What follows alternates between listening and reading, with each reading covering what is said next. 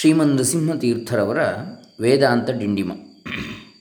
ಶ್ರೀ ಶ್ರೀ ಸಚ್ಚಿದಾನಂದೇಂದ್ರ ಸರಸ್ವತಿ ಮಹಾಸ್ವಾಮಿಗಳು, ಅಧ್ಯಾತ್ಮ ಪ್ರಕಾಶ ಕಾರ್ಯಾಲಯ ಹೊಳೆನರಸೀಪುರ ಇವರ ವಿವರಣೆ. ಇದರಲ್ಲಿ ಈಗಾಗಲೇ ನಲವತ್ತೇಳು ಶ್ಲೋಕಗಳನ್ನು ನೋಡಿದ್ದೇವೆ, ಇವತ್ತು ನಲವತ್ತೆಂಟನೆಯ ಶ್ಲೋಕ. ಓಂ ಶ್ರೀ ಗುರುಭ್ಯೋ ನಮಃ, ಹರಿ ಓಂ. ಶ್ರೀ ಗಣೇಶಾಯ ನಮಃ. ಡಾಕ್ಟರ್ ಕೃಷ್ಣಮೂರ್ತಿ ಶಾಸ್ತ್ರಿ, ದಂಬೆ, ಪುಣಚ, ಬಂಟ್ವಾಳ ತಾಲೂಕು, ದಕ್ಷಿಣ ಕನ್ನಡ ಜಿಲ್ಲೆ ಕರ್ನಾಟಕ, ಭಾರತ. ಅಹಂ ಸಾಕ್ಷೀತಿ ಯೋ ವಿದ್ಯಾದ್ವಿವಿಚ್ಯೈವಂ ಪುನಃ ಪುನಃ ಸ ಏವ ಮುಕ್ತೋಸೌ ವಿದ್ವಾನಿತಿ ವೇದಾಂತಡಿಂಡಿಮಃ ಅಹಂ ಸಾಕ್ಷಿ ಇತಿ ಯಹ ವಿದ್ಯಾತ್. ವಿವಿಚ್ಯ ಏವಂ ಪುನಃ ಪುನಃ. ಹೀಗೆ ಮತ್ತೆ ಮತ್ತೆ ವಿವೇಚನೆ ಮಾಡಿ ನಾನು ಸಾಕ್ಷಿಯು ಎಂದು ಯಾವನು ಅರಿತುಕೊಳ್ಳುವನು ಸಹ ಏವ ಮುಕ್ತ, ಅಸೌ ವಿದ್ವಾನ್. ಅವನೇ ಮುಕ್ತನು, ಅವನೇ ಜ್ಞಾನಿಯೂ ಇತಿ ವೇದಾಂತ ಡಿಂಡಿಮಃ. ಹೀಗೆಂಬುದು ವೇದಾಂತಗಳ ಡಂಗುರ. ಇಲ್ಲಿಯವರೆಗೆ ಆರನ್ನು ನಾಶ ಮಾಡಿಕೊಂಡು ಎಂಬುದರ ವಿವರಣೆ ಮಾಡಿದ್ದಾಯಿತು. ಯಾವ ಆರನ್ನು ನಾಶ ಮಾಡಿಕೊಂಡು? ಅಂದರೆ ಇಲ್ಲಿ ನಾವು ಅರಿಷಡ್ವರ್ಗಗಳನ್ನು ನಾಶ ಮಾಡಿಕೊಂಡು, ಕಾಮಕ್ರೋಧ, ಲೋಭ ಮೋಹಮದ ಮಾತ್ಸರ್ಯಗಳನ್ನು ಅಂಥೇಳಿ ಇನ್ನು ಅಥವಾ ಐದು ಇಂದ್ರಿಯಗಳು ಮತ್ತು ಐದು ಬಹಿರಿಂದ್ರಿಯಗಳು ಮತ್ತು ಅಂತಃಕರಣ. ಹಾಗೆ ಆರಾಯಿತು. ಅವನ್ನು ನಾಶ ಮಾಡಿಕೊಂಡು. ಆದ್ದರಿಂದ ಈ ಜ್ಞಾನವನ್ನು ಇಲ್ಲಿ ಹೊಗಳಿ ಉಪಸಂಹಾರ ಮಾಡಿರ್ತದೆ. ಅಹಂ ಪ್ರತ್ಯಯ ಗೋಚರನಾದವನೇ ಆತ್ಮನು ಎಂದು ಕೆಲವರೆನ್ನುವರು. ಅದು ಸರಿಯಲ್ಲ. ಏಕೆಂದರೆ ತನಿನಿದ್ರೆಯೇ ಮುಂತಾದ ಅವಸ್ಥೆಗಳಲ್ಲಿ ಅಹಂಕಾರವಿರುವುದಿಲ್ಲ. ಗಾಢ ನಿದ್ರೆಯಲ್ಲಿ ಅಹಂಕಾರ ಇರ್ತದೆ. ನಾನು ಅಂತೇಳಿ ಇಲ್ಲ. ಅದರ ಸಾಕ್ಷಿಯಾದ ಆತ್ಮನು ಮಾತ್ರ ಇದ್ದೇ ಇರ್ತಾನೆ, ಅಹಂಕಾರಕ್ಕೂ ಸಾಕ್ಷಿಯಾದಂತಹ. ಆ ಅವಸ್ಥೆಗಳಲ್ಲಿ ಸಾಕ್ಷಿ ರೂಪದಲ್ಲಿ ಆತ್ಮನು ಇಲ್ಲವೆಂದರೆ ಆ ಅವಸ್ಥೆಗಳ ಅನುಭವವನ್ನು ನನಗೆ ಆಗ ಯಾವ ಅರಿವೂ ಇರಲಿಲ್ಲ ಎಂದು ಪರಾಮರ್ಶಿಸುವುದಕ್ಕೆ ಅವಕಾಶವೇ ಇರುವುದಿಲ್ಲ. ಅದಕ್ಕೆ ಸಾಕ್ಷಿ ಇಲ್ಲದಿದ್ದರೆ ಆಗ ಯಾವ ಅರಿವು ಇರಲಿಲ್ಲ ಅಂತ ಹೇಳಬೇಕಿದ್ರೆ ಆಗ ನಾನು ಇದ್ದೆ ಅಲ್ವಾ? ಸಾಕ್ಷಿ ಇದ್ದೆ ಅದಕ್ಕೆ. ಏನು ಗೊತ್ತಾಗಲಿಲ್ಲ ಅಂತ ಆವಾಗ ಅಷ್ಟೇ. ಹಾಗಾಗಿ ಸು, ಯಾರೂ ಇಲ್ಲದಿದ್ದರೆ ಹಾಗೆ ಗೊತ್ತಾಗ್ತಿರಲಿಲ್ಲ ಅಷ್ಟು ಕೂಡ. ಸುಷುಪ್ತಿ ಸಮಾಧಿ ಮುಂತಾದ ಅವಸ್ಥೆಗಳಲ್ಲಿ ಸಾಕ್ಷಿಯ ಅನುಭವ ಆಗುವುದಿಲ್ಲವೆಂಬುದೇನೇ ನಿಜ. ಆದರೂ ಯಾವಾತನಿಗೆ ಆ ಅವಸ್ಥೆಗಳ ಅನುಭವ ಆಗುವುದು ಆ ಸಾಕ್ಷಿಯನ್ನು ಇಲ್ಲವೆನ್ನುವುದು ಯಾರಿಂದಲೂ ಆಗಲಾರದೆಂಬುದು ಸ್ಪಷ್ಟ. ಸಾಕ್ಷಿಯ ಅನುಭವ ಆಗುವುದಿಲ್ಲವೆಂಬುದು ಸಾಕ್ಷಿಗೆ ಒಪ್ಪೇ ಆಗಿರುತ್ತೆ ಯಾಕೆಂದರೆ ಅನುಭವಕ್ಕೆ ವಿಷಯವಾಗಿದ್ದಿದ್ದರೆ ಅವನು ಸಾಕ್ಷಿ ಎಂಬುದೇ ಹೊಂದುತ್ತಿರಲಿಲ್ಲ. ಅನುಭವಕ್ಕೆ ವಿಷಯ ಆದರೆ ಸಾಕ್ಷಿ ಆಗುವುದೇ? ವಿಷಯವೇ ಅದೇ ಆಗಿದ್ದರೆ ಅವನೇ ಆಗಿದ್ದರೆ ಮತ್ತು ಸಾಕ್ಷಿ ಅಂದರೆ ಇನ್ನೊಂದು ಹೇಗಾಗ್ತದೆ? ಹಾಗಾಗಿ ವಿಷಯ ಅಲ್ಲ ಅವನು. ಮತ್ತು ವಿಷಯ, ಸಾಕ್ಷಿ ಮಾತ್ರ ಅವನು. ಆದ್ದರಿಂದ ನಾನು ದೇಹಕ್ಕೆ ಸಾಕ್ಷಿ, ಪ್ರಾಣಕ್ಕೆ ಸಾಕ್ಷಿ, ಮನಸ್ಸಿಗೆ ಸಾಕ್ಷಿ, ಬುದ್ಧಿಗೆ ಸಾಕ್ಷಿ, ಜ್ಞಾನಕ್ಕೂ ಸಾಕ್ಷಿ ಎಂದು ಹೀಗೆ ವಿವೇಚನೆ ಮಾಡಿ ಮಾಡಿ ಯಾವನು ತನ್ನ ಆತ್ಮನನ್ನು ಎಲ್ಲ ಅನಾತ್ಮದಿಂದಲೂ ವಿಂಗಡಿಸಿಕೊಂಡು ಅರಿಯುವನು ಅವನೇ ಮುಕ್ತನು. ಅವನೇ ಜ್ಞಾನಿಯು ಎಂದು ವೇದಾಂತಗಳಲ್ಲಿ ಸಾರಿರುತ್ತದೆ.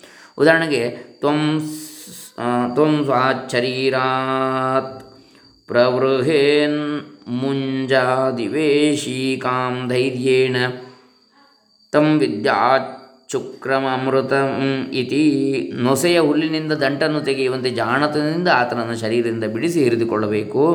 ಅವನು ಶುಕ್ರನು ಅಮೃತನು ಎಂದು ತಿಳಿದುಕೊಳ್ಳಬೇಕು ಅಂತ ಕಠೋಪನಿಷತ್ತು ಎರಡು ಮೂರು ಹದಿನೇಳು ಹೇಳಿದೆ. ನಾಹಂ ಮಾಯಾ ನ ತತ್ಕಾರ್ಯಂ ತತ್ಸಾಕ್ಷಿ ಪರಮೋಸ್ಮ್ಯಹಂ ಇತಿ ನಿಸ್ಸಂಶಯ ಜ್ಞಾನಾನ್ ಮುಕ್ತಿರ್ವೇದಾಂತ ಡಿಂಡಿಮಹ ನಲವತ್ತೊಂಬತ್ತನೇ ಶ್ಲೋಕ. ನಾನು ಮಾಯೆಯಲ್ಲ ನ ಅಹಂ ಮಾಯ, ನ ಅಹಂ ಮಾಯ, ನ ತತ್ ಕಾರ್ಯಂ. ಅದರ ಕಾರ್ಯವೂ ನಾನಲ್ಲ, ಮಾಯೆಯ ಕಾರ್ಯ. ತತ್ ಸಾಕ್ಷಿ, ಅದಕ್ಕೂ ಸಾಕ್ಷಿಯಾಗಿರುವ ಪರಮಃ ಅಸ್ಮಿ ಅಹಂ, ಪರಮಾತ್ಮನೇ ನಾನು. ಇತಿ ನಿಸ್ಸಂಶಯ ಜ್ಞಾನಾತ್ ಎಂದು ಯಾವ ಸಂದೇಹವೂ ಇಲ್ಲದಂತೆ ಅರಿತುಕೊಳ್ಳುವುದರಿಂದ ಮುಕ್ತಿಯಾಗುವುದು ಮುಕ್ತಿ ವೇದಾಂತ ಡಿಂಡಿಮಃ ಹೀಗೆಂಬುದು ವೇದಾಂತಗಳ ಡಂಗುರ. ನಾನು ಮಾಯೆಯಲ್ಲ ಅವಿದ್ಯೆಯಿಂದ ಕಲ್ಪಿತವಾಗಿರುವ ಬಿಡಿಬಿಡಿಯಾಗಿ ವಿಂಗಡವಾಗದ ನಾಮರೂಪಗಳ ಬೀಜವೆಂಬ ಜಗತ್ತಿನ ಸೃಷ್ಟಿಗಿಂತ ಮೊದಲಿನ ಅವಸ್ಥೆಯೇ ಮಾಯೆ. ಅವ್ಯಾಕೃತ, ಅವ್ಯಕ್ತ, ಅಕ್ಷರ, ಆಕಾಶ, ಬ್ರಹ್ಮ, ಬೀಜ, ಶಕ್ತಿ, ಪ್ರಕೃತಿ ಎಂಬೆಲ್ಲವೂ ಮಾಯೆಯನ್ನು ಹೇಳುವ ಪರ್ಯಾಯ ಶಬ್ದಗಳು. ನಾನು ಮಾಯೆಯೂ ಅಲ್ಲ, ಮಾಯೆಯ ಕಾರ್ಯವಾದ ಪಂಚಭೂತಗಳು ಅಲ್ಲ, ಪಂಚಭೂತಗಳ ಕಾರ್ಯವಾದ ಭೌತಿಕ ಪದಾರ್ಥಗಳು ಅಲ್ಲ ಎಂದರ್ಥ. ಆಧ್ಯಾತ್ಮಿಕವಾದ ಕಾರ್ಯಕರಣ ಸಂಘಾತವು ನಾನಲ್ಲ ಎಂದು ಈ ಹಿಂದೆ ಹೇಳಿರುವುದರಿಂದ ಇಲ್ಲಿ ಮಾಯಾ ಕಾರ್ಯ ಎಂಬ ಶಬ್ದದಿಂದ ಆದಿಭೌತಿಕವಾದ ಪೃಥ್ವಿಯಾದಿಗಳನ್ನು ಹೇಳಿದೆ ಎಂದು ತಿಳಿಯಬೇಕು. ಆಧ್ಯಾತ್ಮಿಕ ಆದಿಭೌತಿಕ. ನಾನು ಮಾಯೆಯಿಂದಾಗಲಿ, ನಾನು ಮಾಯಾ ಕಾರ್ಯವಾದ ಪ್ರಪಂಚವು ಎಂದಾಗಲಿ ಯಾರೂ ತಿಳಿದುಕೊಂಡಿಲ್ಲವೆಂಬುದು ನಿಜ. ಆದರೂ ಮಾಯಾ ಕಾರ್ಯವಾದ ಪ್ರಪಂಚದೊಳಗೆ ಸೇರಿರುವ ದನಕರು, ಹಣಕಾಸು, ಹೊಲಮನೆ ಮುಂತಾದ ನನಗೆ ಸಂಬಂಧಪಟ್ಟು ಎಂದುಕೊಂಡು ಅವುಗಳ ಹಿಗ್ಗುಗುಗ್ಗುಗಳಿಂದ ನನಗೆ, ತನಗೇ ಹಿಗ್ಗುಗುಗ್ಗುಗಳಾದಂತೆ ಎಂದು ಸಂಸಾರಿಗಳು ತಿಳಿದುಕೊಂಡಿರುತ್ತಾರೆ ಎಂಬುದು ಎಲ್ಲರಿಗೂ ತಿಳಿದೇ ಇದೆ. ಆದ್ದರಿಂದ ನಾನು ಇವಕ್ಕೆಲ್ಲ ಸಾಕ್ಷಿ ಎಂಬುದನ್ನು ಮನದಂದಿರುಕೊಂಡು ಅವುಗಳಲ್ಲಿರುವ ಅಭಿಮಾನವನ್ನು ಬಿಡಬೇಕೆಂಬುದು ಇಲ್ಲಿ ಅಭಿಪ್ರಾಯ. ಇಲ್ಲಿ ಇಷ್ಟನ್ನು ಹೇಳಿದಂತಾಯಿತು. ತನಗೆ ತೀರ ಹತ್ತಿರವಾಗಿರುವವೆಂದು ಭಾವಿಸಿಕೊಂಡಿರುವ, ಆಗಿರುವವೆಂದು ಭಾವಿಸಿಕೊಂಡಿರುವ ದೇಹ ಇಂದ್ರಿಯ ದೇಹ ಇಂದ್ರಿಯ ಮನೋಬುದ್ಧಿಗಳೇ ಅನಾತ್ಮವು ಎಂದು ಹೊರಕ್ಕೆ ತಳ್ಳಿ ಅದನ್ನು ಕೈಬಿಟ್ಟ ಮೇಲೆ ಇನ್ನೂ ದೂರವಾಗಿರುವ ಹೊಲ ಮನೆ ಹಣಕಾಸು ಮುಂತಾದವುಗಳಲ್ಲಿ ನಾನು ನನ್ನದೆಂಬ ಭಾವನೆ ಸರಿಯಲ್ಲವೆಂದು ಹೇಳತಕ್ಕದ್ದು ಏನಿದೆ? ಹೀಗಿರುವುದರಿಂದ ನಾನು ಈ ಮಾಯೆಗೆ ಸಾಕ್ಷಿಯೇ ಎಂದು ಎಳ್ಳಷ್ಟು ಸಂಶಯವಿಲ್ಲದಂತೆ ನಿಶ್ಚಯಿಸಿಕೊಂಡರೆ ಆ ಜ್ಞಾನದಿಂದ ಮುಕ್ತಿಯಾಗುವುದು. ಆ ಜ್ಞಾನದಿಂದ ಮುಕ್ತಿಯಾಗುವುದಲ್ಲ. ಮತ್ತು?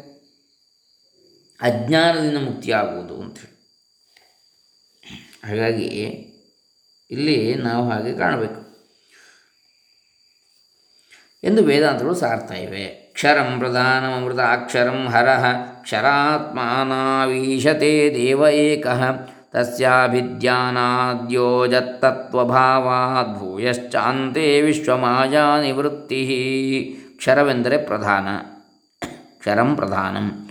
ಅಮೃತ ಅಕ್ಷರಂ. ಅಮೃತವಾದ ಅಕ್ಷರವು ಹರಹ ಎಂದರೆ ಅಮೃತವಾದ ಅಕ್ಷರವು ಎಂದರೆ ಆತ್ಮನು. ಈ ಕ್ಷರ ಮತ್ತು ಅಕ್ಷರ ಎರಡನ್ನೂ ಆಳುತ್ತಿರುವವನು ಒಬ್ಬನೇ ದೇವನು.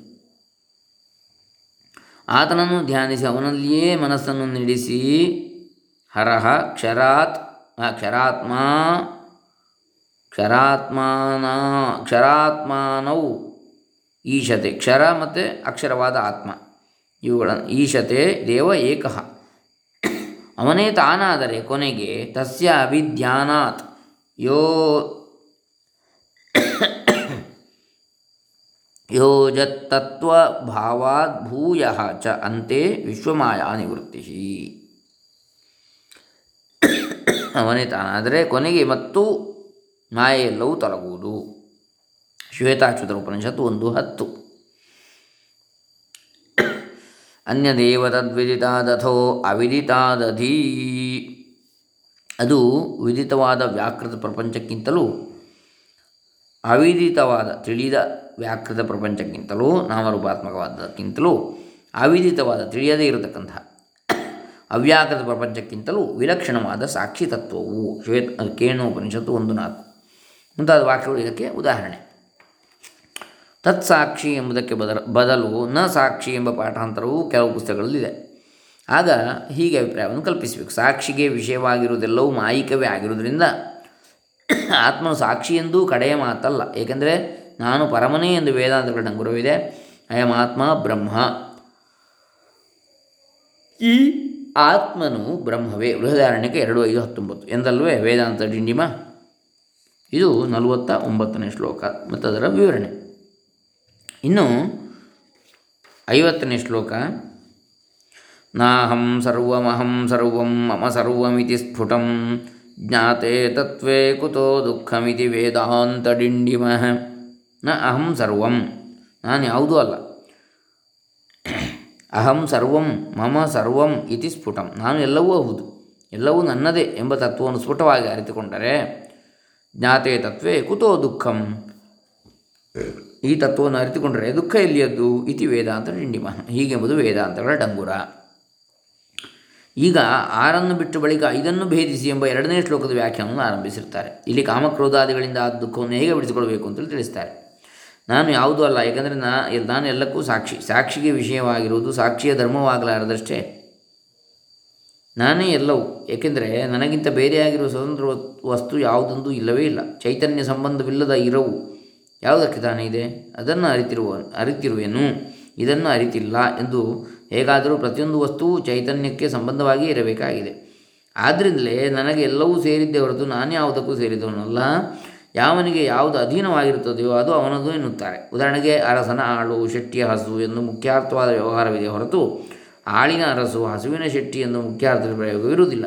ಎಲ್ಲವೂ ತನ್ನ ಚೈತನ್ಯಕ್ಕೆ ಅಧೀನವಾಗಿರುತ್ತೆ ಆದ್ದರಿಂದ ಎಲ್ಲವೂ ನನ್ನದೇ. ಹೀಗೆಂಬ ತತ್ವವನ್ನು ಅರಿತುಕೊಂಡರೆ ದುಃಖವೆಲಿಯದು.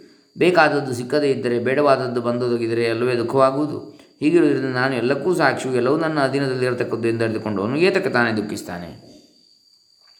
ಹೀಗೆಂದು ವೇದಾಂತಗಳಲ್ಲಿ ಸಾರಿಯೂ ಇದೆ. ಸರ್ವಂತಂ ಪರಾದಾದ್ಯೋನ್ಯತ್ರಾತ್ಮನಃ ಸರ್ವಂ ವೇದೇದಂ ಬ್ರಹ್ಮೇದಂ ಕ್ಷತ್ರಮಿಮೇ ಲೋಕ. ಇಮೇ ದೇವ ಇಮಾನಿ ಭೂತಾನಿ ಸರ್ವಂ ಯದಯಮಾತ್ಮ. ತನಗಿಂತ ಎಲ್ಲವೂ ಬೇರೆಯಾಗಿದೆ ಎಂದು ಯಾವನು ಅರಿತಿರುವನೋ ಅವನನ್ನು ಎಲ್ಲವೂ ನಿರಾಕರಿಸುವುದು. ಈ ಬ್ರಾಹ್ಮಣ ಜಾತಿಯು ಈ ಕ್ಷತ್ರಿಯ ಜಾತಿ, ಈ ಲೋಕಗಳು, ಈ ದೇವತೆಗಳು, ಈ ಪ್ರಾಣಿಗಳು, ಇದೆಲ್ಲವೂ ಈ ಆತ್ಮನೆಂಬುದೇ. ಬೃಹದಾರಣ್ಯ ಉಪನಿಷತ್ತು ಎರಡು, ನಾಲ್ಕು, ಆರು. ಯಸ್ತು ಸರ್ವಾಣಿ ಭೂತಾನ್ಯ ಆತ್ಮನ್ಯೇವಾನುಪಶ್ಯತಿ ಸರ್ವಭೂತೇಶು ಆತ್ಮಾನಂ ತಥೋ ನ ವಿಜುಗುಪ್ಸತೆ. ಯಾವನಾದರೆ ಎಲ್ಲ ಭೂತಗಳನ್ನು ತನ್ನ ಆತ್ಮನಲ್ಲಿಯೇ ಕಂಡುಕೊಳ್ಳುವನು, ಸರ್ವಭೂತಗಳಲ್ಲಿಯೂ ತನ್ನ ಆತ್ಮನನ್ನೇ ಕಂಡುಕೊಳ್ಳುವನು, ಅವನು ಅದರಿಂದ ಏನನ್ನೂ ನಿಂದಿಸದೆ ಇರುವನು. ಈಶಾವಾಸ್ಯ ಉಪನಿಷತ್ ಆರು ಎಂಬಿಯು ಇದಕ್ಕೆ ಉದಾಹರಣೆ ಅಂತೇಳಿ ಇಲ್ಲಿ ಹೇಳ್ತಾ ಇದ್ದಾರೆ. ಇದು ಐವತ್ತನೆಯ ಶ್ಲೋಕ. ಇನ್ನು ಪಂಚಕೋಶಗಳ ಬಗ್ಗೆ ಬರ್ತದೆ ವಿಚಾರ ಮುಂದೆ.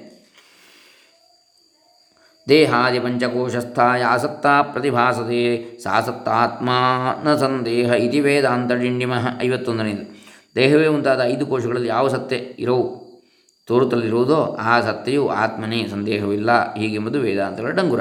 ದೇಹಾದಿ ಪಂಚಕೋಶಸ್ಥ ಯಾ ಸತ್ತಾ ಪ್ರತಿಭಾಸತೆ, ಸಾ ಸತ್ತಾ ಆತ್ಮ ನ ಸಂದೇಹ ಇತಿ. ವೇದಾಂತ ನಿಯಮ. ಇಲ್ಲಿ ಪಂಚಕೋಶಗಳು ಮತ್ತು ಪಂಚಭೂತಗಳು ವಿವೇಚನೆ ಮಾಡಿ ಆತ್ಮತತ್ವವನ್ನು ಗೊತ್ತುಪಡಿಸುವ ಬಗೆಯನ್ನು ತಿಳಿಸಲು ಹೊರಟಿರ್ತಾರೆ. ಐದನ್ನು ಭೇದಿಸಿ ಎಂಬುದರ ವಿವರಣೆ ಇದು. ದೇಹಾದಿಗಳು ಎಂದರೆ ದೇಹ, ಪ್ರಾಣ, ಮನಸ್ಸು, ಬುದ್ಧಿ, ಅಹಂಕಾರ. ಇವು ದೇಹಾದಿಗಳೆಂಬ ಪಂಚಕೋಶಗಳನ್ನು ದೇಹಾದಿಗಳು ಈಗ ಐದು. ದೇಹಾದಿಗಳೆಂಬ ಪಂಚಕೋಶಗಳು ಅನ್ನಮಯ ಪ್ರಾಣಮಯ ಮನೋಮಯ ವಿಜ್ಞಾನಮಯ ಆನಂದಮಯ ಎಂಬ ಹೆಸರಿಂದ ಶ್ರುತಿಯಲ್ಲಿ ಅದಿರುತ್ತದೆ ಕತ್ತಿಯನ್ನು ಒರೆಯು ಮುಚ್ಚಿಕೊಂಡಿರುವಂತೆ ಆತ್ಮತತ್ವವನ್ನು ಮುಚ್ಚಿಕೊಂಡಿರುವುದರಿಂದ ಇವನ್ನು ಕೋಶಗಳು ಅಂತ ಕರೀತಾರೆ. ಆ ಕೋಶಗಳಿಗೆ ಸೇರಿಕೊಂಡಿರುವಂತೆ ಯಾವ ಇರವು ಕಾಣುತ್ತಿರುವುದು? ಇದು ದೇಹವು, ಇದು ಪ್ರಾಣವು ಎಂದು ಮುಂತಾಗಿ ಅರಿಯುವಾಗ ಅವುಗಳು ಇರುವವು ಎಂದೇ ಅಲ್ಲವೇ ನಮಗೆ ತೋರುತ್ತಿರುವುದು. ಆ ಇರವು ಆತ್ಮನೇ. ಆ ಈ ವಿಷಯದಲ್ಲಿ ಸಂದೇಹ ಇಲ್ಲ. ಇಲ್ಲಿ ಸಂಶಯಕ್ಕೆ ಕಾರಣವಾದರೂ ಏನು ಎಂದು ಓದುವರು ಕೇಳಬಹುದು. ತಾರ್ಕಿಕರು ದ್ರವ್ಯ, ಗುಣ, ಕರ್ಮ, ಸಾಮಾನ್ಯ, ವಿಶೇಷ, ಸಮಯ, ಸಮವಾಯ ಎಂಬ ಆರು ಭಾವ ಪದಾರ್ಥಗಳನ್ನು ಒಪ್ಪಿರ್ತಾರೆ ಅವುಗಳೊಳಗೆ ದ್ರವ್ಯ, ಗುಣ, ಕರ್ಮ ಈ ಮೂರು ಪದಾರ್ಥಗಳಲ್ಲಿಯೂ ಅನುಸರಿಸಿಕೊಂಡು ಬರು, ಕಾಣುವ, ಇರವು ಎಂಬ ಪರಸಾಮಾನ್ಯವೇ ಸತ್ತಾಜಾತಿಯು ಎಂದು ಅವರ ಮತ. ದ್ರವ್ಯ, ಗುಣ, ಕರ್ಮ. ಪ್ರಾಭಾಕರರಾದರೂ ವಸ್ತುವಿನ ಆಕಾರದಿಂದ ತೋರಿಬರುವ ಸಾಮಾನ್ಯವು ದ್ರವ್ಯದಲ್ಲಿ ಮಾತ್ರ ಇರುವುದೇ ಹೊರತು ಗುಣಕರ್ಮಗಳಲ್ಲಿಯೂ ಇರವು ಎಂಬ ಸಾಮಾನ್ಯವಿದೆ ಎಂಬುದಕ್ಕೆ ಪ್ರಮಾಣವಿಲ್ಲ ಎನ್ನುತ್ತಾರೆ. ಗುಣ ಮತ್ತು ಕರ್ಮದಲ್ಲಿ ದ್ರವ್ಯದಲ್ಲಿದ್ದ ಹಾಗೆ ಆ ಅಸ್ತಿತ್ವ ಕಾಣಿಸುವುದಿಲ್ಲ ಅಂತ. ಆದರೆ ವೇದಾಂತ ಸಿದ್ಧಾಂತ ನೋಡಿದರೆ ಸತ್ತಾ ಸಾಮಾನ್ಯ ಎಂಬುದೊಂದು ಇದೆ ಎಂಬುದಕ್ಕೆ ಪ್ರಮಾ, ಪ್ರಮಾಣವಿಲ್ಲ. ಯಾಕಂದರೆ ಎಲ್ಲವೂ ಆತ್ಮಚೈತನ್ಯಕ್ಕೆ ವಿಷಯವಾಗಿ ತೋರಿಕೊಳ್ತಾ ಇರ್ತದೆ. ಅದರಿಂದ ಚೈತನ್ಯದ ಇರವಿಗಿಂತ ಬೇರೆಯಾಗಿ ಮತ್ತೊಂದು ಸತ್ಯವನ್ನು ಅಂಗೀಕರಿಸುವ ಕಾರಣ ಇಲ್ಲ. ಇಲ್ಲೊಂದು ಆಕ್ಷೇಪ, ಇದೊಂದು ದ್ರವ್ಯ ಎನ್ನುವಾಗ ಅದರಲ್ಲಿ ಇರವು ತೋರುತ್ತಾ ಇರ್ತದೆ. ಹೀಗೆ ಗುಣಕರ್ಮಗಳಲ್ಲಿ ಇರವು ಸೇರಿಕೊಂಡು ಇರ್ತದೆ. ಆ ಗುಣ ಇದೆ ಅಂತೇಳಿ ಅವನು ಉಂಟಲ್ಲ? ಆದ್ದರಿಂದ ಪ್ರತೀತಿಗೆ ಅನುಸಾರವಾಗಿ ವಿಷಯದಲ್ಲಿಯೂ ಯಾವುದೋ ಒಂದು ಬಗೆಯ ಆತ್ಮಸತ್ಯಕ್ಕಿಂತಲೂ ಬೇರೆಯಾದ ಸತ್ತಾ ಜಾತಿಯನ್ನು ಒಪ್ಪಲೇಬೇಕಲ್ವೇ? ಇರವು ಅನ್ನುವಂಥದ್ದು ಇದೆ. ಗುಣಕ್ಕಾಗಲಿ, ಕರ್ಮಕ್ಕಾಗಲಿ. ಇದಕ್ಕೆ ಪರಿಹಾರವೇನೆಂದರೆ ಹೀಗೆ ಇನ್ನೊಂದು ಸತ್ಯವನ್ನು ಒಪ್ಪಬೇಕೆಂದರೆ ಇದು ನೀರು ಎಂದು ಬಿಸಿಲು ಕುದುರೆಯಲ್ಲಿ ತೋರುವ ನೀರಿಗೂ ಇದು ಬೆಳ್ಳಿಯನ್ನು ತೋರುವ ಶಕ್ತಿ ರಜತಕ್ಕೂ ಒಂದಾನೊಂದು ಬೇರೆ ಸತ್ಯವನ್ನು ಒಪ್ಪಬೇಕಾಗಿ ಬರ್ತದೆ. ಯಾಕಂದರೆ ನೀರು, ಬೆಳ್ಳಿ ಮುಂತಾದವುಗಳು ಇವೇ ಎಂದೇ ತೋರುತ್ತವೆ. ಆದರೂ ವಿಚಾರ ಮಾಡಿದಾಗ ಮರುಭೂಮಿಗಿಂತ ಬೇರೆಯಾಗಿ ನೀರು ಇರಲಿಲ್ಲ ಕಪ್ಪೆಯ ಚಿಪ್ಪಿಗಿಂತ ಬೇರೆಯಾಗಿ ಬೆಳ್ಳಿ ಇರಲಿಲ್ಲ ಎಂದು ನಿಶ್ಚಯವಾಗುವುದರಿಂದ ಮರುಭೂಮಿಯ ಮತ್ತು ಕಪೆಯ ಚಿಪ್ಪಿನ ಇರವೇ ಅವುಗಳಲ್ಲಿಯೂ ತೋರಿತೆಯೇ ಹೊರತು ಅಲ್ಲಿ ಬೇರೊಂದು ಇರವು ಇರಲಿಲ್ಲ ಸತ್ಯ.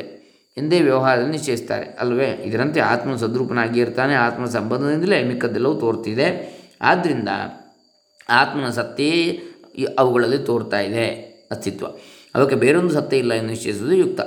ಇಲ್ಲಿ ಬೆಂಕಿಯ ಬಿಸಿ ಎಂಬಂತೆ ಆತ್ಮನ ಸತ್ತೆ ಎಂಬ ವ್ಯವಹಾರದಲ್ಲಿ ಎರಡು ಪದಾರ್ಥಗಳು ಇರುವಂತೆ ತೋರುತ್ತವೆ. ಆದರೂ ನಿಜವಾಗಿ ಬೆಂಕಿಗಿಂತ ಬೇರೆಯಾದ ಬಿಸಿ ಹೇಗೆ ಇರುವುದಿಲ್ಲವೋ ಹಾಗೆಯೇ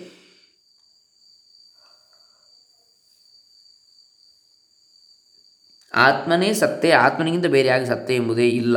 ಸತ್ಯ ಅಂದರೆ ಅಸ್ತಿತ್ವ, ಇರವು ಎಂದು ನಿಶ್ಚಯಿಸುವುದೇ ಯುಕ್ತವಾಗಿರ್ತದೆ ಆದ್ದರಿಂದ ಪಂಚಕೋಶಗಳಲ್ಲಿ ಕಾಣುವ ಸತ್ಯ ಎಂದರೆ ಆತ್ಮನೇ ಎಂಬ ವಿಷಯಕ್ಕೆ ಯಾವ ಸಂದೇಹವೂ ಇರುವುದಿಲ್ಲ. ಸನ್ಮೂಲ ಸೌಮ್ಯೇಮ ಸರ್ವಾ ಪ್ರಜಾ ಸದಾಯತನಾ ಸತ್ಪ್ರತಿಷ್ಠಾ ಅಪ್ಪ, ಈ ಪ್ರಜೆಗಳೆಲ್ಲವೂ ಸನ್ಮೂಲವಾಗಿರ್ತವೆ ಸತ್ತಿನಲ್ಲೇ ನೆಲೆ ನಿಂತಿವೆ ಸತ್ತನ್ನು ಕುರಿತೇ ಹೋಗುತ್ತವೆ. ಚಾಂದೋಗ್ಯ ಉಪನಿಷತ್ತು ಆರು ಎಂಟು ನಾಲ್ಕು. ಎಂದು ತಾನೇ ವೇದಾಂತದ ಡಂಗುರವಿದೆ ಅಂತೇಳಿ ಐವತ್ತ ಒಂದನೇ ಶ್ಲೋಕದಲ್ಲಿ ಹೇಳ್ತಾ ಇದ್ದಾರೆ. ಹೀಗೆ ನಾವು ಇವತ್ತು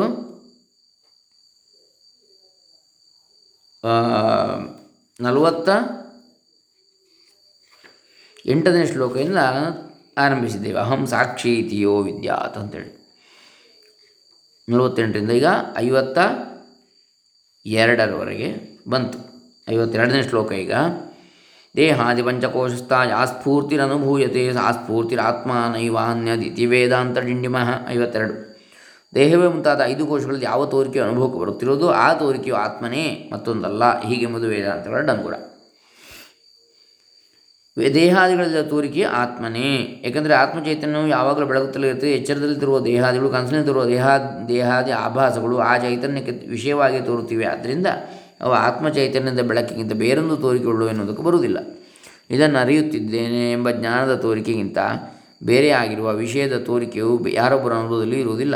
ಹೀಗೆಂದು ವೇದಾಂತಗಳು ಸಾರ್ತಾಯಿವೆ ಆತ್ಮ ಆತ್ಮೈವಾಸ್ಯ ಜ್ಯೋತಿ ಈ ಪುರುಷನಿಗೆ ಆತ್ಮನೇ ಬೆಳಕು. ಬೃಹದಾರಣ್ಯಕ ಉಪನಿಷತ್ ನಾಲ್ಕು ಮೂರು ಆರು.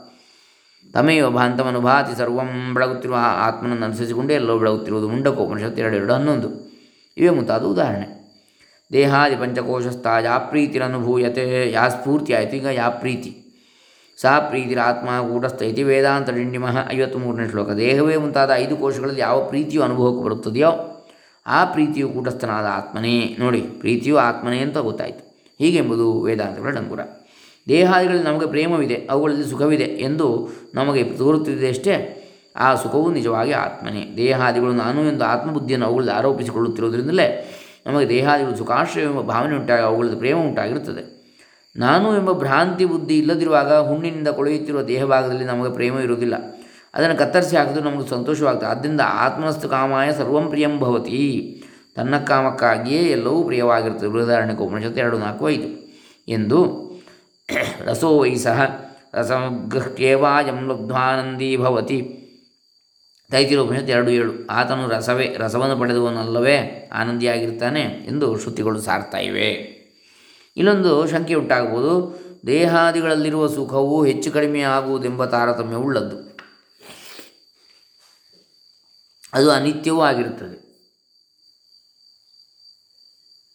ಹೀಗಿರುವಲ್ಲಿ ಅದು ನಿತ್ಯವಾದ ಆತ್ಮನು ಹೇಗಾದೀತು? ಯಾವುದು ಸುಖವು? ಈ ಶಂಕೆಯ ಪರಿಹಾರ, ಗಳಿಸಿದ ಪುಣ್ಯದ ಫಲವಾಗಿ ಅಂತಃಕರಣವು ನಿರ್ಮಲವಾದಷ್ಟು ಪ್ರಸನ್ನವಾಗ್ತದೆ. ಆ ತಿಳಿಯಾದ ಅಂತಃಕರಣದಲ್ಲಿ ಆತ್ಮನ ಆನಂದವು ಅಷ್ಟಷ್ಟು ಮಟ್ಟಿಗೆ ಹೊರತೂರಿಕೊಳ್ಳುತ್ತಾ ಇರ್ತದೆ. ಆಯಾ ಅಂತಃಕರಣ ವೃತ್ತಿಯ ಯೋಗ್ಯತೆಗೆ ಅನುಗುಣವಾಗಿ ಆ ಆನಂದವು ಹೆಚ್ಚು ಕಡಿಮೆಯೂ ಆಗಿ ತೋರುವುದು ಸ್ವಾಭಾವಿಕವಾಗಿರುತ್ತದೆ. ಆ ವೃತ್ತಿಯು ಅನಿತ್ಯವಾಗಿರುವುದರಿಂದ ಆನಂದವು ಅನಿತ್ಯವಾಗಿರುವಂತೆ ತೋರುವುದು ಸ್ವಾಭಾವಿಕವಾಗಿರುತ್ತದೆ. ಆದರೆ ಹೀಗೆ ವೃತ್ತಿಯಲ್ಲಿ ಹೊರತೋರುವ ಆನಂದ ಪ್ರತಿಬಿಂಬವು ತಾರತಮ್ಯವುಳ್ಳದ್ದು ಅನಿತ್ಯವಾಗಿರುತ್ತಿದ್ದರೂ ಬಿಂಬದಂತಿರುವ ಆತ್ಮಾನಂದದಲ್ಲಿ ಯಾವ ತಾರತಮ್ಯವೂ ಇರುವುದಿಲ್ಲ. ಅದರಲ್ಲಿ ಅನಿತ್ಯತ್ವೂ ಇರುವುದಿಲ್ಲ. ಏಕೆಂದರೆ ಆತ್ಮನು ಕಾಲ ಸಾಕ್ಷಿಯಾಗಿರೋದ್ರಿಂದ ಕಾಲಾತೀತನಾಗಿರ್ತಾನೆ. ಅವನು ಕೂಟಸ್ಥನು. ಕೂಟವೆಂದರೆ ಬೆಟ್ಟವೇ ಮುತಾತ ರಾಶಿ. ಅನ್ನಕೂಟ ಅಂತ ಹೇಳಿದ್ರು ನೋಡಿ. ಅನ್ನದ ಬೆಟ್ಟ ಅಂತೇಳಿ ಅದರಂತೆ ಅಚಲವಾಗಿ ನಿರ್ವಿಕಾರವಾಗಿರ್ತಾನೆ ಅಂತ ಕೂಟಸ್ಥ ಅಂತ ಹೇಳಿದರೆ ಇನ್ನು ತಿಳಿಸುವುದಕ್ಕೆ ಬರುತ್ತದಂತೆ.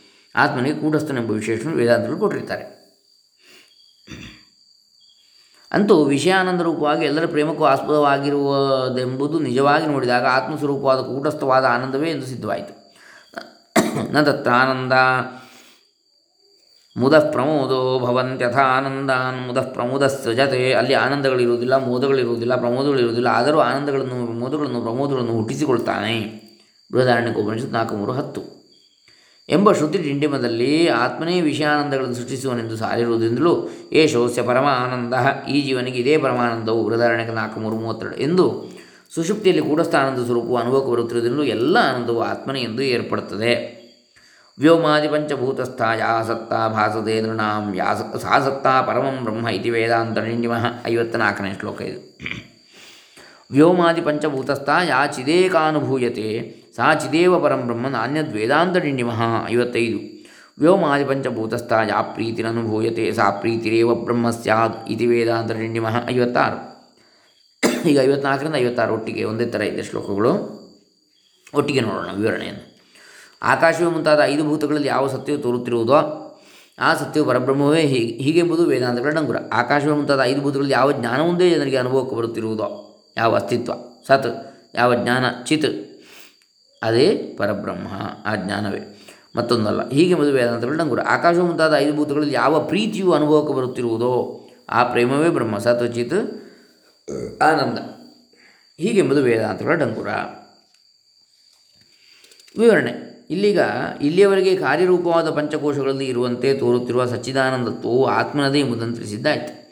ಈಗ ಕಾರಣರೂಪವಾಗಿರುವ ಪಂಚಭೂತಗಳು ತೋರುತ್ತಿರುವ ಆ ಸಚ್ಚಿದಾನಂದತ್ವವು ಆತ್ಮನದೇ ಎಂಬುದನ್ನು ಈ ಮೂರು ಶ್ಲೋಕಗಳನ್ನು ತಿಳಿಸಿಕೊಟ್ಟಿರ್ತಾರೆ ಈ ಹೇಗೆ ಆಧ್ಯಾತ್ಮವಾಗಿರುವ ದೇಹಾದಿ ಪಂಚಕೋಶಗಳ ಸತ್ತಾ ಸ್ಫೂರ್ತಿ ಪ್ರೀತಿಗಳೆಂಬ ಮೂರು ಆತ್ಮನೇ ಬೇರೆಯಲ್ಲ ಸತಜಿದ ಆನಂದ ಎಂದಾಯಿತು. ಹಾಗೆಯೇ ಅಧಿಭೂತವಾಗಿರುವ ಆಕಾಶವಾಯು, ತೇಜಸ್ಸು, ಅಪ್ಪು, ಪೃಥ್ವಿ ಎಂಬ ಐದು ಭೂತಗಳಲ್ಲಿರುವ ಈ ಮೂರು ಆತ್ಮನದೇ ಸತ್ತಾ ಸ್ಫೂರ್ತಿ ಪ್ರೀತಿಗಳು.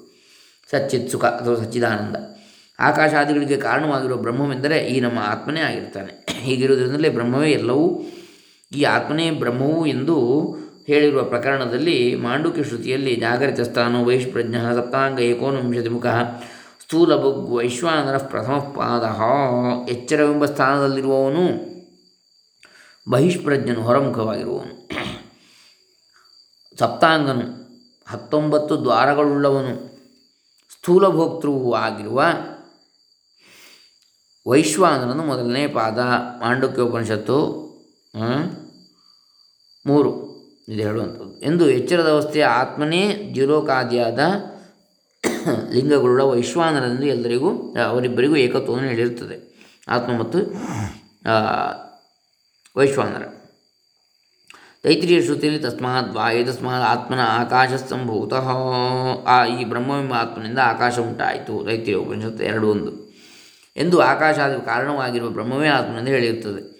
ಆದ್ದರಿಂದಲೇ ಯಶ್ಚಾಯಮಸ್ಯಾಂ ಪೃಥಿವ್ಯಾಂ ತೇಜೋಮಯೋ ಅಮೃತಮಯಃ ಪುರುಷೋ ಯಶ್ಚಾಯಮಧ್ಯಾತ್ಮ ಶಾರೀರಸ್ತೇಜೋ ಮಯೋ ಅಮೃತಮಯ ಪುರುಷೋ ಅಯಮೇವ ಸ ಯೋಯಮಾತ್ಮೇದಂ ಅಮೃತಮಿದಂ ಬ್ರಹ್ಮೇದಂ ಸರ್ವಂ. ಈ ಪೃಥ್ವಿಯಲ್ಲಿರುವ ತೇಜೋಮಯನು ಅಮೃತಮಯನೂ ಆದ ಪುರುಷನು ಅಧ್ಯಾತ್ಮವಾಗಿರುವ ಈ ಶರೀರದಲ್ಲಿರುವ ತೇಜೋಮಯನು ಅಮೃತಮಯನೂ ಆಗಿರುವ ಪುರುಷನು ಇವನೇ ಆ ಈ ಆತ್ಮನು, ಇದೇ ಅಮೃತವು, ಇದೇ ಬ್ರಹ್ಮವು, ಇದೇ ಸರ್ವವು ಉದಾಹರಣೆ ಕೆರಡುವ ಇದು ಒಂದು ಎಂಬಿದೇ ಮುಂತಾದ ಶ್ರುತಿ ಡಿಂಡಿಮಗಳಲ್ಲಿ ಪೃಥಿವ್ಯಾದಿಗಳಲ್ಲಿಯೂ ಶರೀರದಲ್ಲಿಯೂ ಇರುವ ಆತ್ಮನು ಒಬ್ಬನೇ. ನೋಡಿ, ಕಲ್ಲಿನಲ್ಲಿ ಇರುವಂಥದ್ದು ಅವನೇ, ನಮ್ಮಲ್ಲಿ ಶರೀರದಲ್ಲಿರುವುದು ಅವನೇ. ಅವನೇ ಇದೆಲ್ಲವೂ ಆಗಿರುತ್ತಾನೆ ಎಂದು ಸಾರಿರುತ್ತದೆ. ಇದು ಐವತ್ತ ಆರನೇ ಶ್ಲೋಕದಕ್ಕೆ, ಐವತ್ತಾರರವರೆಗಿನ ಶ್ಲೋಕಗಳದ್ದಾಯಿತು. ವಿವರಣೆ. ಈ ವೇದಾಂತ ಡಿಂಡಿಮ ಕೃತಿಯಲ್ಲಿ ಒಟ್ಟು ತೊಂಬತ್ತ ನಾಲ್ಕು ಶ್ಲೋಕಗಳಿವೆ. ಇದೀಗ ನಾವು ನೋಡಿದ ಐವತ್ತ ಆರನೇದು. ಇನ್ನು ಐವತ್ತ ಏಳರಿಂದ ನಾಳೆ ದಿವಸ ಮುಂದುವರಿಸೋಣ. ಹರೇ ರಾಮ, ಸರ್ವೇ ಜನ ಸುಖಿನೋ ಭವಂತು, ಲೋಕಾ ಸಮಸ್ತ ಸುಖಿನೋ ಭವಂತು. ಶ್ರೀ ಶ್ರೀ ಸಚ್ಚಿದಾನಂದೇಂದ್ರ ಸರಸ್ವತಿ ಚರಣಾರವಿಂದಾರ್ಪಿತಮಸ್ತು, ಶ್ರೀಮನ್ ನರಸಿಂಹತೀರ್ಥ ಚರಣಾರವಿಂದಾರ್ಪಿತಮಸ್ತು. ಶ್ರೀ ಶಂಕರಾಚಾರ್ಯ ಅರ್ಪಿತಮಸ್ತು ಸರ್ವೇ ಜನ ಸುಖಿನೋ ಭವಂತು ಓಂ ತತ್ಸತ್